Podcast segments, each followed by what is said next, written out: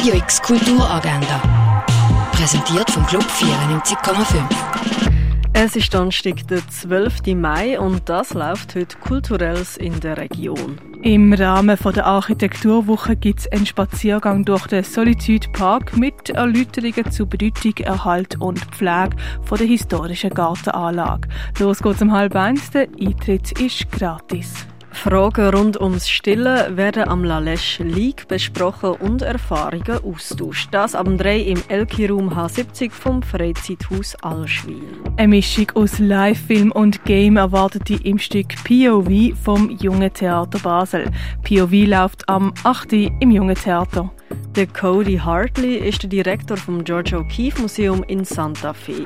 Im Gespräch mit der Theodora Fischer, Chief Curator von der Fondation Baylor, gibt er einen vertieften Einblick ins Leben von der Georgia O'Keeffe. Der Talk fängt am halb sieben an in der Fondation Baylor.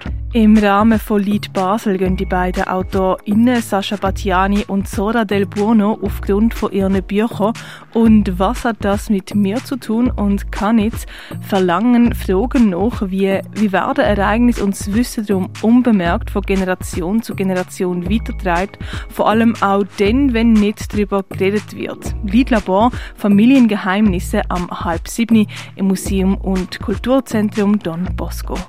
Die Oper Der Barbier von Sevilla läuft im Theater Basel. Der Figaro ist nicht nur der beste Barbier der Stadt, sondern auch Spielmacher, Intrigenspinner und Tausendsassa. Mit kalkuliertem Chaos schafft er es, Rosina aus der Hand von ihrem Vormund zu befreien und sie mit dem Graf Almaviva zusammenzubringen. Der Barbier von Sevilla am 7. im Schauspielhaus vom Theater Basel. Das Musiktheater Tochter aus Elysium vom Basler Autor Joel Laszlo führt Uraufführung im neuen Theater Dornach.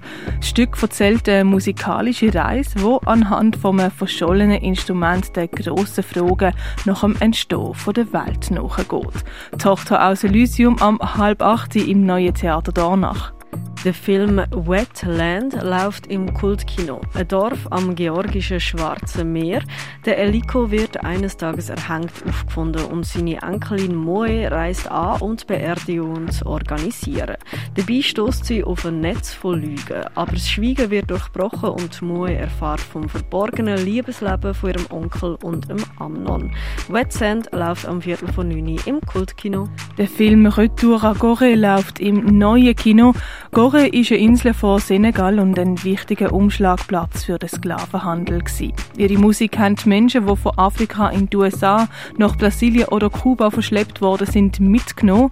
Der senegalesische Musiker Youssou Dono und der tunesisch-schweizerische Pianist Mosef Genoud gehen dieser Spur nach und treffen in New Orleans, New York und Luxemburg Musiker, mit denen sie ein Konzert in Gore planen. Retour à Gore läuft am 9. im neuen Kino.